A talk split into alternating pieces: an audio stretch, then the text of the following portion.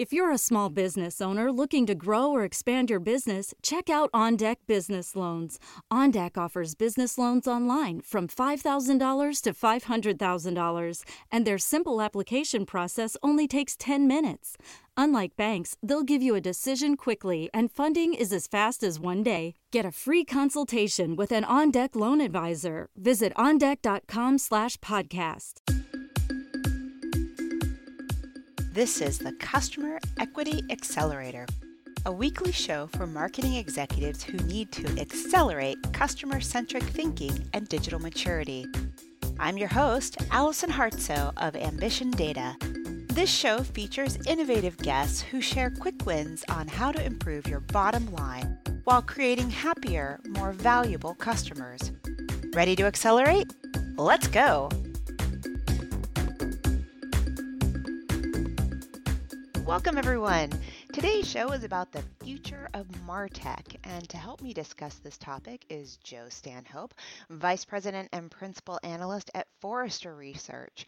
Now, Joe is an expert in the field of, or really I should say, the intersection of marketing and technology, which is such a rich area of information. And I think I have personally single handedly shared his Future of Martech presentation about 100 times. Joe, welcome to the show.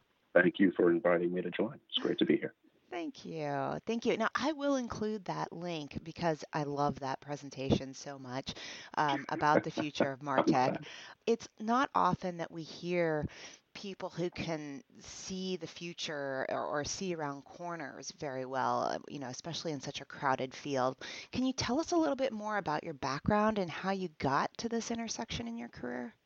Sure. I've basically spent my entire working career in the marketing industry in some form or fashion. Mm-hmm. I've worked in marketing services. Actually, started my career at a college at Experian, a mm. great company, still out there doing good things. I've worked in marketing technology in many different capacities, and I've even been a chief marketing officer and, run marketing departments myself. So I've worked a lot of different kind of legs of the, of the marketing stool and uh, seen it from a variety of perspectives. And that's the kind of broad set of perspective that, that I try to bring to my work at Forrester. Did you actually study marketing in college or business? Or did you come at it from a different angle? I actually did. I did get a degree in business administration with a major in, in marketing. Nice. University of Illinois. So I've been thinking about marketing for a very, very long time. You sure have. You sure have. Well, tell us a little bit more about what your team does, or, or you know, commercially, what you specifically do at Forrester, since such a big company. I imagine there's lots of specialties. Sure, yeah. And for anyone who's not familiar with Forrester, we're an independent research firm and we provide data, advisory, and syndicated research to large corporations to, to help business and technology leaders develop and execute their strategies for customer growth and to build their companies. We are obviously have teams of analysts and supporting staff that cover all different kinds of technologies and capabilities throughout the entire enterprise. Uh, but I actually sit on our business to consumer marketing research team. And so I cover enterprise marketing technology as a part of that group. And so it's my job to help our clients understand what their, their marketing technology requirements might be and help them organize and build and plan to develop marketing tech stack that would meet their needs. That sounds like a pretty big challenge considering how many tools are in the MarTech stack right now. Well, there's no shortage of options, that's for sure, and it keeps all of us uh, very, very busy. I actually split the, the marketing technology field at Forrester with my colleague Rusty Warner, who's, who's based in, in, London. And so Rusty covers a lot of the personalization and campaign management and, and marketing resource management, uh, marketing operations technologies. And my role is complementing that coverage by uh, I cover the large suites or cloud solutions, I cover emerging technologies like artificial intelligence as an example. And then I also look strategically at kind of the, the longer term trajectory of the marketing technology industry. And between the two of us, I will tell you, we are extraordinarily busy all the time. There's a lot going on, and our clients are, are very hungry to learn more about technology and to learn how to use it and, and to make sure they're using it and leveraging their investments in the best possible way. Oh, I can I can imagine. So let's start with the classic, you know, why should I care about where B2C Martech is going. You've got thousands of tools out there. Isn't everything accounted for? You know, I have an email budget, I stick an email tool in there. I have a CRM budget, I stick a CRM tool in there. You know, what more is there? Why should I care about the future? Sure. You know, I think this is something that is driven by consumers and brands' customer relationships. You know, at the most fundamental level, at Forrester, we talk about this idea of the age of the customer, which is really kind of intended to demarcate this new era or epoch in the history of business, right? Like, like the information age, right, or the industrial age. And what it really signifies is this idea that within the last few years, consumers have really taken control of brand relationships. Whereas historically, right, for a hundred or more years, brands controlled their relationships with consumers. Brands decided who they communicated with, what they told their customers, how and when they gave information to their customers. And now that that script has completely flipped over, right? A lot of it is technical, right? Like the idea that all of us have a smartphone in our pocket. Mm-hmm. But a lot of it is cultural as well. And that has major impacts across the entire enterprise, not just marketing. Oh, uh, hang on. corporate there, strategy. Was there a trigger or something that shifted us into the age of the customer? Uh, a lot of people would say it was really the advent of the internet and personal technology like mobile devices. So maybe identification. Um, I believe, though, it's also a cultural shift, mm. right? That not just the idea that consumers are empowered, right, by these technologies, but that they are actually have a sense of entitlement and they want control and they want what they want exactly when and how they want, right? And when they don't get that, they will go find it elsewhere. You know, and I think if we all reflect on our personal lives and how we like to deal with brands and how we in our personal professional relationships operate today, you realize pretty quickly we have been trained, right, to be very entitled. We are used to a Spotify where I can listen to every piece of music ever made. I'm used to being able to Google everything. I'm used to being able to watch almost everything in television and movies on demand. And that trickles down and creates expectations into every aspect of business. I see. Right? Even the ones that aren't even consumer facing. And so it's this kind of entitlement that drives, it raises the bar, right, for what marketing and customer engagement becomes. And that fundamentally depends on technology. Mm-hmm. Technology has become part and parcel of marketers' roles. It has become actually a very balanced, technical, and creative profession. Nobody ever calls Forrester and says we want to give the technology back. It's never happened. It's never going to happen, right? We use technology to do our jobs as, as marketers because that's the only way to generate these frictionless relationships, to orchestrate and deliver uh, the kind of engagement that customers want, and to even understand uh, or predict, right, and, and, anticipate what our customers want. It is a, a technical discipline now. Got it. Got it. So, you know, if, if I care about this area, how does the technology shape up? How should I think about it? Sure. We're coming out of an age where we did, as you implied earlier, buy a lot of technology piecemeal to solve specific slices, right, of activity or engagement with a customer. We bought an email tool, we bought a, a mobile tool, we got a social tool, right? There's a, a set of web tools. And that's happened naturally over time. It, it, wasn't even something I think that everybody explicitly planned out. And it's because marketing is always this moving target, right? There's always new ways to engage coming up, right? And even as we speak today, someone is in their basement coming up with the next way to engage, right? The next social network, the next great device. So marketing is always evolving, always changing, and that has always created this steady march of adding technology. And what we find is, although technology has been very successful, it's become uh, ubiquitous in, in marketers' lives. Now that the expectation from, from marketers is that they will get this cohesive, relevant, personalized engagement anywhere, anytime, on any device, marketers are now realizing that having this piecemeal approach to technology actually stunts their ability to deliver that cohesive engagement. And so there's been this kind of renaissance and shift in expectations uh, with the brands that we work with, Forrester, where they're starting to think through how do I build a technology stack that helps me bring channels, touch points together over time, understand what my customers need so I can engage with them anywhere that they want to. Got it. And I think that part of the stack is really interesting because just a couple weeks ago we had the Adobe Summit, and just before that, IBM had their sure. event. And you know, you've got these mega companies out there who are acquiring the different tools. And I know you might not say this, but I will say this. I will go on record with this. I think what they're building are Frankenstacks.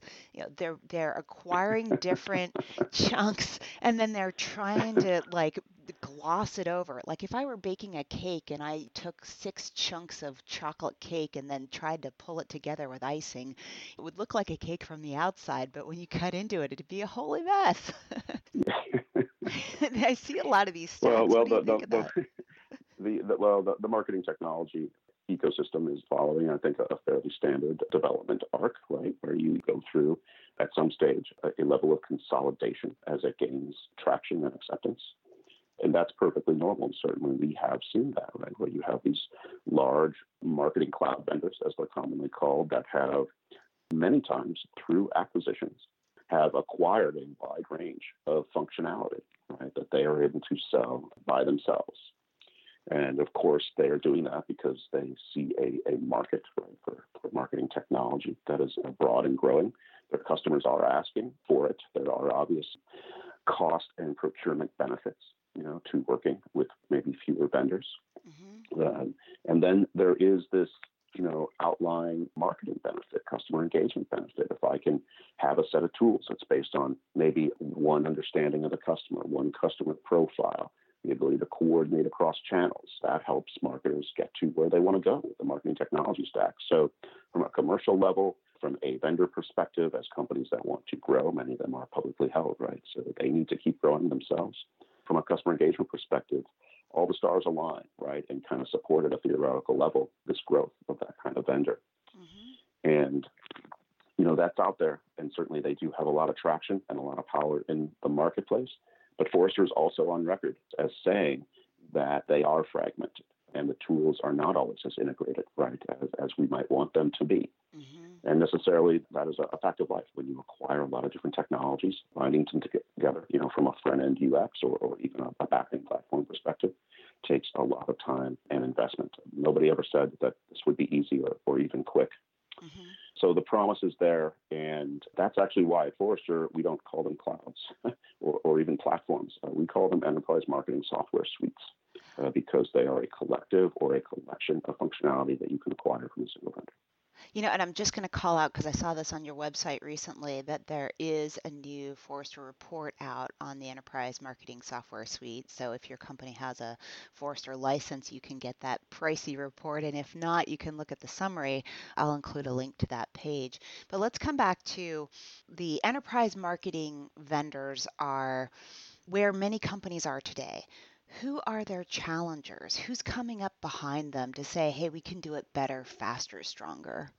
Well, there is still an established need to have what you could call historically what has been called a best of breed set of vendors. Even for as broad and as large um, and significant as these marketing suite vendors are, they don't do everything, right? And like we said, that's not even their fault. It's because marketing is continuously expanding and evolving and growing. So everyone's trying to keep up with that, that continuous expansion of the marketing universe and the customer engagement universe. And so even if a brand is highly committed to one of the large marketing suite vendors, and a lot of them are, sometimes for good reason, they still need to fill in certain gaps, right? Maybe in the shorter midterm or because of sophistication needs or certain industry needs. They have to fill in certain gaps uh, around what that large suite vendor does.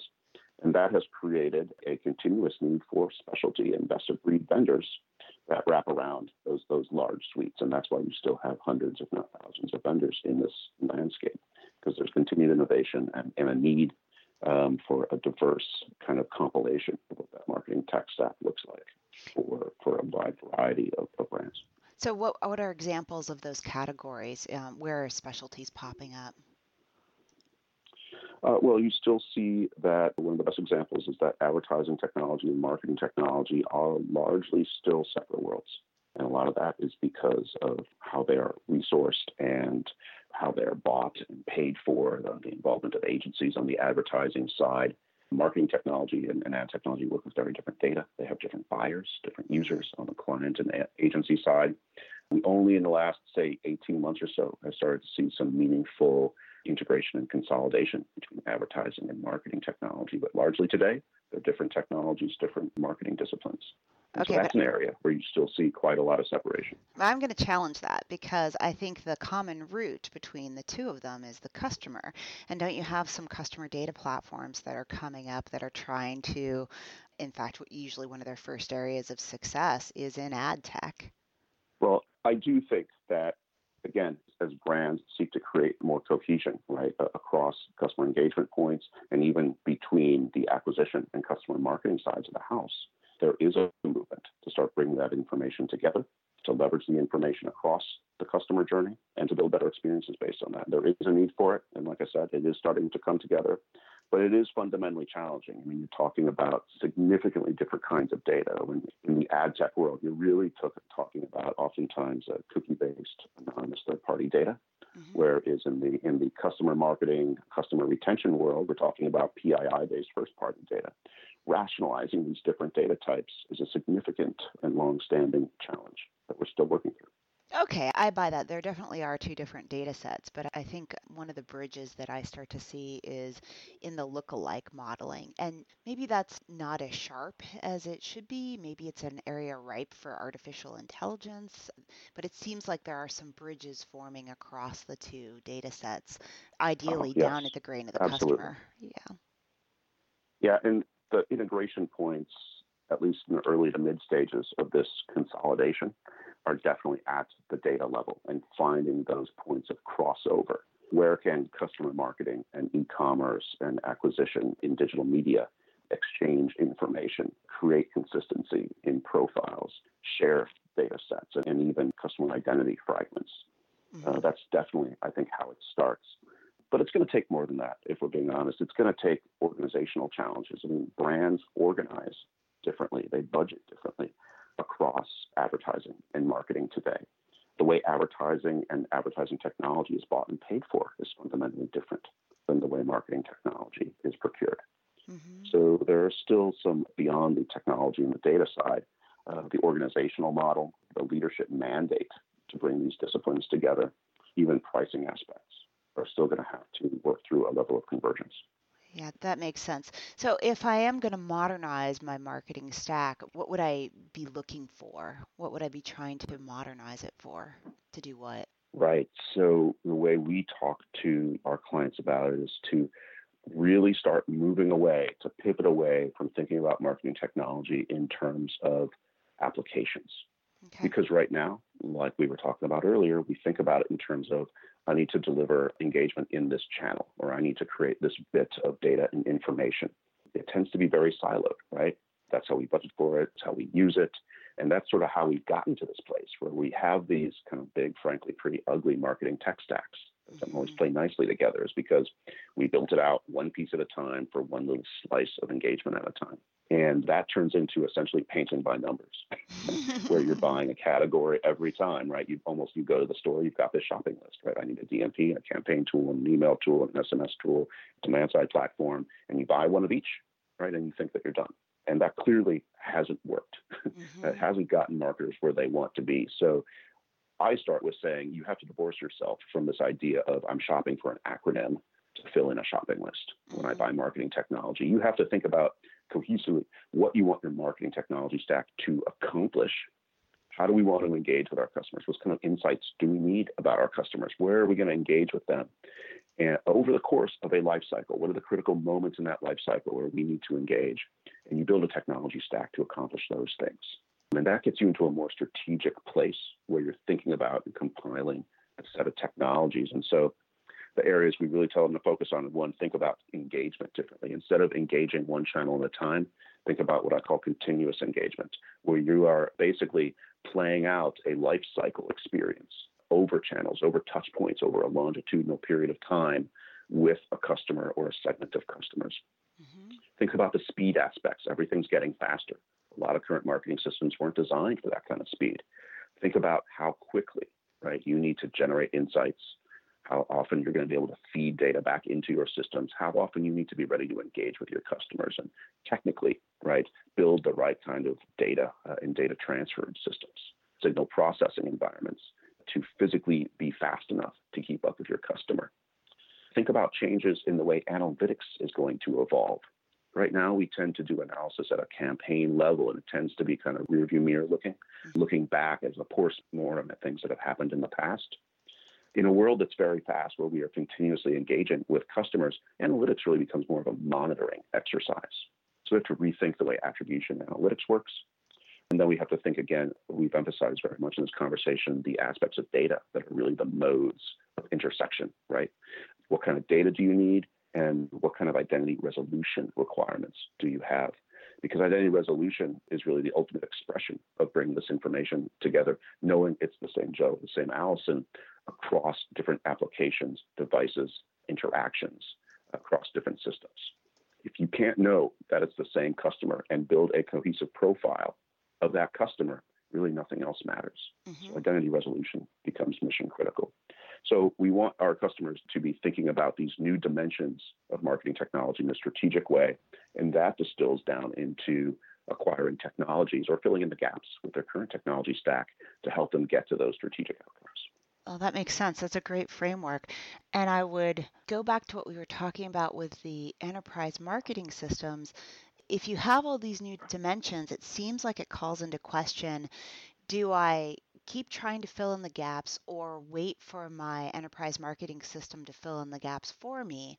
Or do I chuck it all and try to build on, you know, maybe building my own cloud systems and using lots of API calls or API bridges to make it work the way I think my business runs? Which yeah, you get into some optionality there for sure. Um, to, to, be totally truthful, we don't see a huge amount of interest um, in, in, large marketing organizations in building their own marketing technology. Mm-hmm. You know, I think marketers by trade, right, on the uh, the commercial side of an enterprise, are not in the application development business. Mm-hmm. Now, it doesn't mean that, that they can't be technical and that they don't understand data and they're building some of those systems. But right now, overwhelmingly, they, they anticipate that they will be buying packaged commercial software you know, or on-demand technology uh, to accomplish those goals. Now that being said, they still have a huge number of options, right? Um, and and it really becomes um, this idea that how best of breed do you want to be? Uh, it, it, would be a fallacy to say that if I buy one marketing cloud, it's going to do everything that I need because was, was we already established no marketing cloud, no marketing system does everything. Mm-hmm. And even working with multiple applications within a single marketing cloud does require some work to integrate them. You always have to think about the data, no matter whose applications you're buying. You have to think about the users. So there's a lot of work, even to make a single marketing cloud work together. So it becomes a question of do I want to compile and, and do a lot of integration work across applications that have been sourced from, from multiple vendors, or do I want to commit to a single vendor and buy as much as I can from them, which may have some efficiencies, both mm-hmm. commercially and technically. That is possible but it's not a get out of jail free card, right? On the integration and management side, there's everything is more or less best of breed, no matter who you buy from. Got it. Got it. So I like your comment about efficiency, and let's talk a little bit more about the impact. You know, so if I make that move and if I decide to look more at my marketing tech stack from the dimensions that you outlined and think more about how to engage with my customers along the way and how to create better messages, is there a framework or is there something I should be thinking about in terms of how to evaluate the best options for me? Well, I always advise that clients think about use cases and how they want to apply insights and customer engagement options. Because again, a lot of times we think about, I'm going to buy a technology and that's going to help me fix something. Okay. And the reality is, technology rarely fixes anything all on its own. So we have to be always thinking about what kind of customer insights do I need? How do I want to engage my customers? We find solutions, deliver the capability that we need specifically as a business. And from that perspective, it really comes into a planning effort. There's another common error, I think, where we think about that we're going to buy a bunch of technology and we're going to be done. We're going to build the marketing tech stack and we can all go home. right? Where the reality is, and this is true with, I think, any technology set, is it's sort of a living machine, right? Because again, marketing is evolving. Our users are evolving. The way we engage with customers, even your own industry, might be evolving. So I really tell people to start with build a roadmap for your marketing technology. Mm-hmm. Plan out, you know, what do we have? What are the use cases and how do we want to use this technology? And you plan out over a appropriate period of time based on your resources, investment levels, what you currently have, and what you need. Build an actual roadmap plan to construct that marketing technology stack over time. And that's actually where I spent a huge amount of time advising Forrester clients is getting in a room and figuring out, you know, what is the next two to three or even longer number of years to compile the marketing technology that we need. And not just acquire the technology, but to actually get it up and running inside a business. So there's organizational aspects, there's marketing operations and process aspects, there are partnership and agency aspects to using this technology, really looking at it holistically and planning it out very, very intentionally. Got it. So that is a whole lot of strategy to think through. And I imagine that there's probably this, let's call it like a, a crying need for somebody to just say, just fix it for me. Just do it for me. Are there any? Eh, I mean, you, you've already Yes, said that no absolutely. tool or no system does it for you, but is there anything you're really excited about that's coming up that seems like it might be, mm, you know, the holy grail for marketers? I don't know if there's a holy grail out there. Even if we have a holy grail, things are always moving along. So it might not be the holy grail for very long. We're certainly very bullish at Forrester on artificial intelligence. And that is not to say that it's completely done and fully baked yet, but the promise of AI as a foundational component to marketing applications is extremely compelling. And I think the brands that start getting educated, start learning how to apply AI in their businesses today are setting themselves up to adopt a very powerful future state of AI as that technology develops. You know, it's also important, I think, for, for brands to develop their marketing processes and their analytics and their skill sets hmm to handle these new artificial intelligence based systems. Because again, it's not just a technology piece. hmm So AI, I think, has a huge amount of potential and will, over the next, you know, three, four, five or more years, uh, develop in some pretty dramatic ways. From right now, what's what's a pretty humble beginning, but again, you don't want to ignore it for five years and then try to get on board. It's much easier to start thinking about AI and adopting the discrete and simplified use cases of AI now so that you can develop your capabilities over time to fully take advantage of the extremely powerful capabilities that are going to be arriving in the next few years around marketing automation based on AI or even content creation based on AI. So it's a development process for marketing organizations and for the technology. We are certainly uh, very interested in the concept of identity resolution, which is something I mentioned earlier. And building profiles and identity is nothing new in marketing. Right? We've been doing it for 40 years or even longer, certainly for my whole career in this industry. But there's been a hugely renewed sense of interest in this because there's so many more touch points and channels. The interest in binding together the acquisition customer marketing side, the digital side, and, and the offline side hmm from a data perspective and a customer experience perspective. So there's a whole new set of expectations around building profiles and identifying customers. And that's a, a very exciting and emerging industry where there's a huge amount of potential an enormous amount of interest from Forrester clients. Now, I noticed you didn't say permissions in that explanation about ID resolution. And there are some people out there that think that whole advent of blockchain, and I realize this is opening up a whole new ball of wax, but you know, if blockchain rolls out and it's successful and, and the consumers get hold of it and they say, uh, okay, brand, not only do I expect you to give me great experiences that are relevant to me at the given moment in time that I want them, but I'm also just going to allow you to use my information, my identity resolution, when I think it's relevant for you to have it. Do you think that's a future that we see? I certainly hope so. And, and I think there's a strong possibility of that happening. I don't know if it'll be based on blockchain per se, but the idea of consumers, these, you know, again, empowered, entitled consumers, uh, Mhm. wanting and taking more control over their own identities. And certainly in the regulatory environment, a lot of excitement right now around uh, what's going to happen next month, May 25th, uh, in Europe around GDPR, Mhm. as an instigator of a lot of talking and change in the industry. So, you know, a lot of this is already in motion through various avenues. And we have thought about at Forrester, uh, a colleague, if anyone wants to search her blog or, Twitter, uh, Fatemeh Khatibloo, who covers privacy and regulatory matters, as well as preference management at Forrester. So she literally spends all day thinking about this and concept of personal identity lockers, where a consumer, and again, this is something that could eventually be managed through a blockchain technology, have their own set of identity, right, and personal information that they control in their own kind of analogous or metaphorical locker of information. Mhm. And you basically make that set of information available to brands or applications or firms as you see fit. Mm-hmm. Right? And you decide who to share and which information of yours you want to share. You turn it on, you can turn it off, you can change again which information gets shared, at what level of uh, granularity, or how often. So that's very, very interesting. Perhaps I could say, look, I'm applying, I'm going to buy a new car. I need to get a new car loan.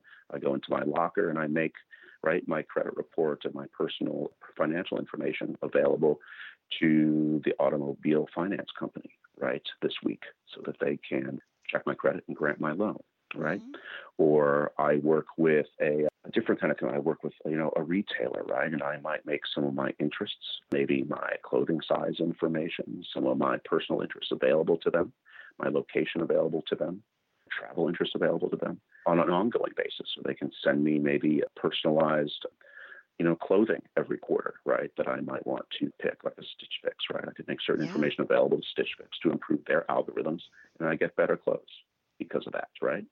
Stitch Fix knows I'm going on vacation this fall and it's going to be a camping trip. So maybe they send me camping related things because I elected to share that information with them and I benefit from that because I get a great set of clothes from them when I need it. Having control over that is a fascinating concept. How we get to scale in that, right, from a consumer adoption as well as brand adoption level, how we technically do it, like with blockchain. Those things remain to be seen, but is a very strong possibility and a very strong option for inverting the current process, which has mm-hmm. a number of kind of regulatory and security and control flaws, as we are seeing in, again, many, many, many different dimensions right now. And I think marketers would embrace that. Uh, I think right now, too. identity resolution and handling the data is it's fraught with error. It exactly. has always been difficult. Having high resolution, high quality, complete data has always been hard. And it's not getting any easier. If consumers share the information they want exactly when they want to, presumably it would be higher quality data. You have the permissions sorted out. The security issues, in many ways, wouldn't be completely absolved, could be vastly improved. Everybody, I think, can benefit from that kind of a situation rather than right now where it's really kind of a raw tonnage game. How much information can you pile in to these systems and hope that it's scaled and has enough quality uh, to move the needle? I love that concept. I want that future now because I can see how um, much. a lot of people I mean, do. Yeah, I mean, how much it reduces the friction in your life. So, for example, my son is getting into backpacking, and I am just starting to learn to do backpacking. And the sheer heavy lifting of trying to figure out all the various pieces of equipment, and then the backpack itself is a lot of friction. And so, you can ask lots of different people, but everybody has a different idea.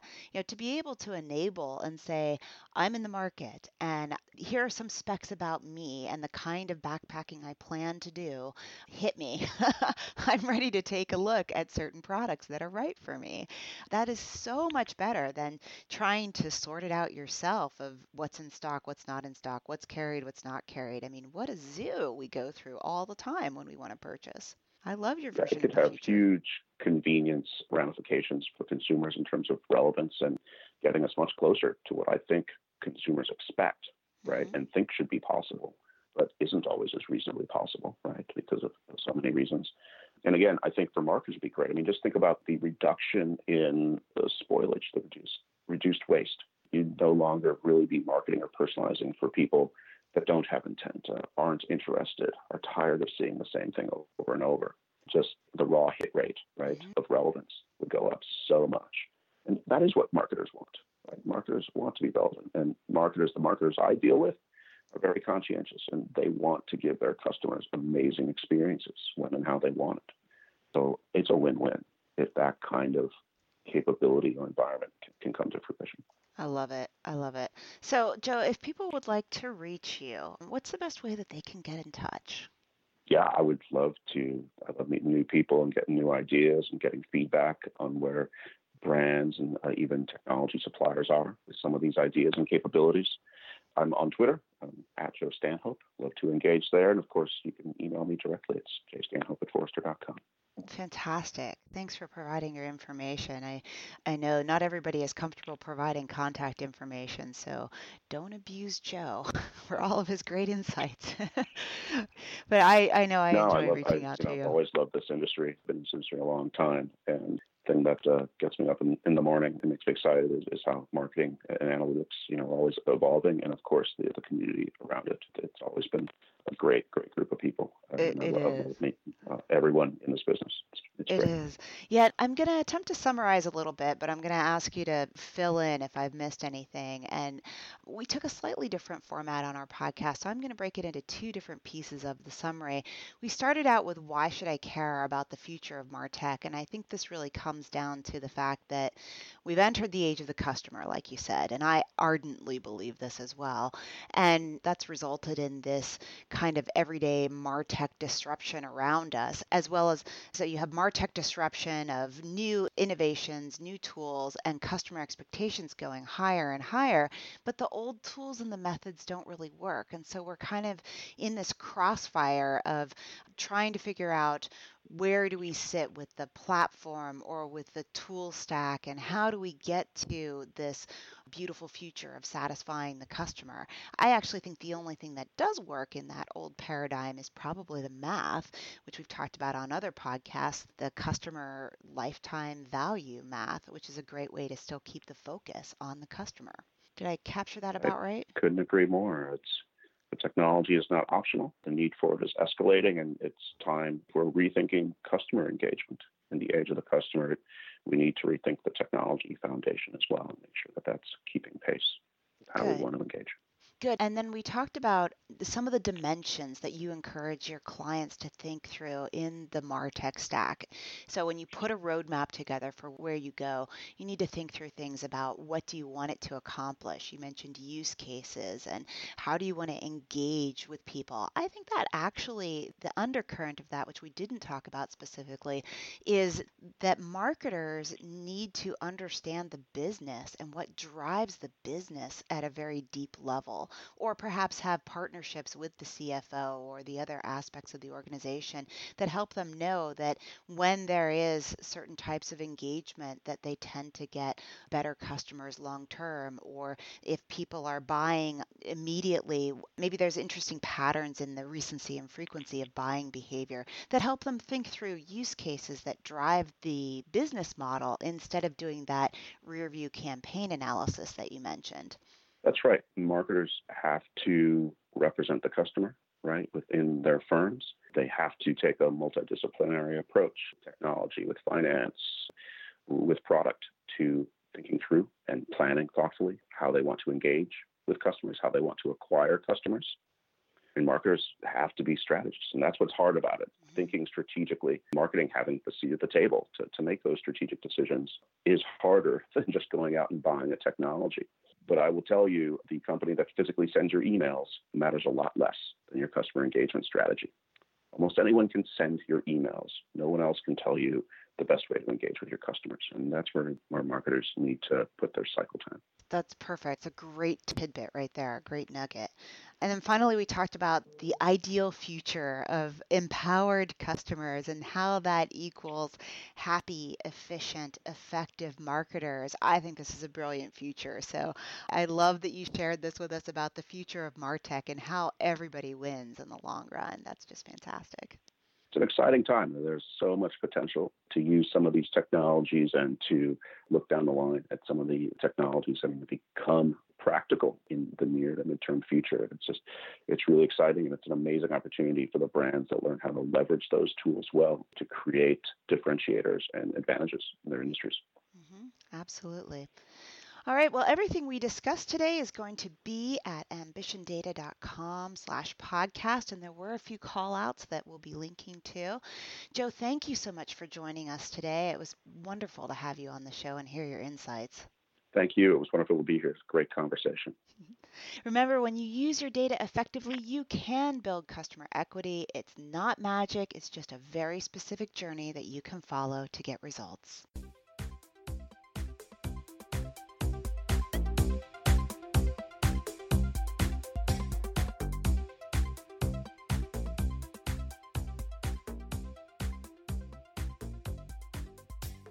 You for joining today's show. This is Allison. Just a few things before you head out. Every Friday, I put together a short, bulleted list of three to five things I've seen that represent customer equity signal, not noise, And believe me, there's a lot of noise out there. I actually call this email the signal. Things I include could be smart tools I've run across, articles I've shared, cool statistics, or people and companies I think are doing amazing work building customer equity. If you'd like to receive this nugget of goodness each week, you can sign up at ambitiondata.com and you'll get the very next one. I hope you enjoy the signal. See you next week on the Customer Equity Accelerator.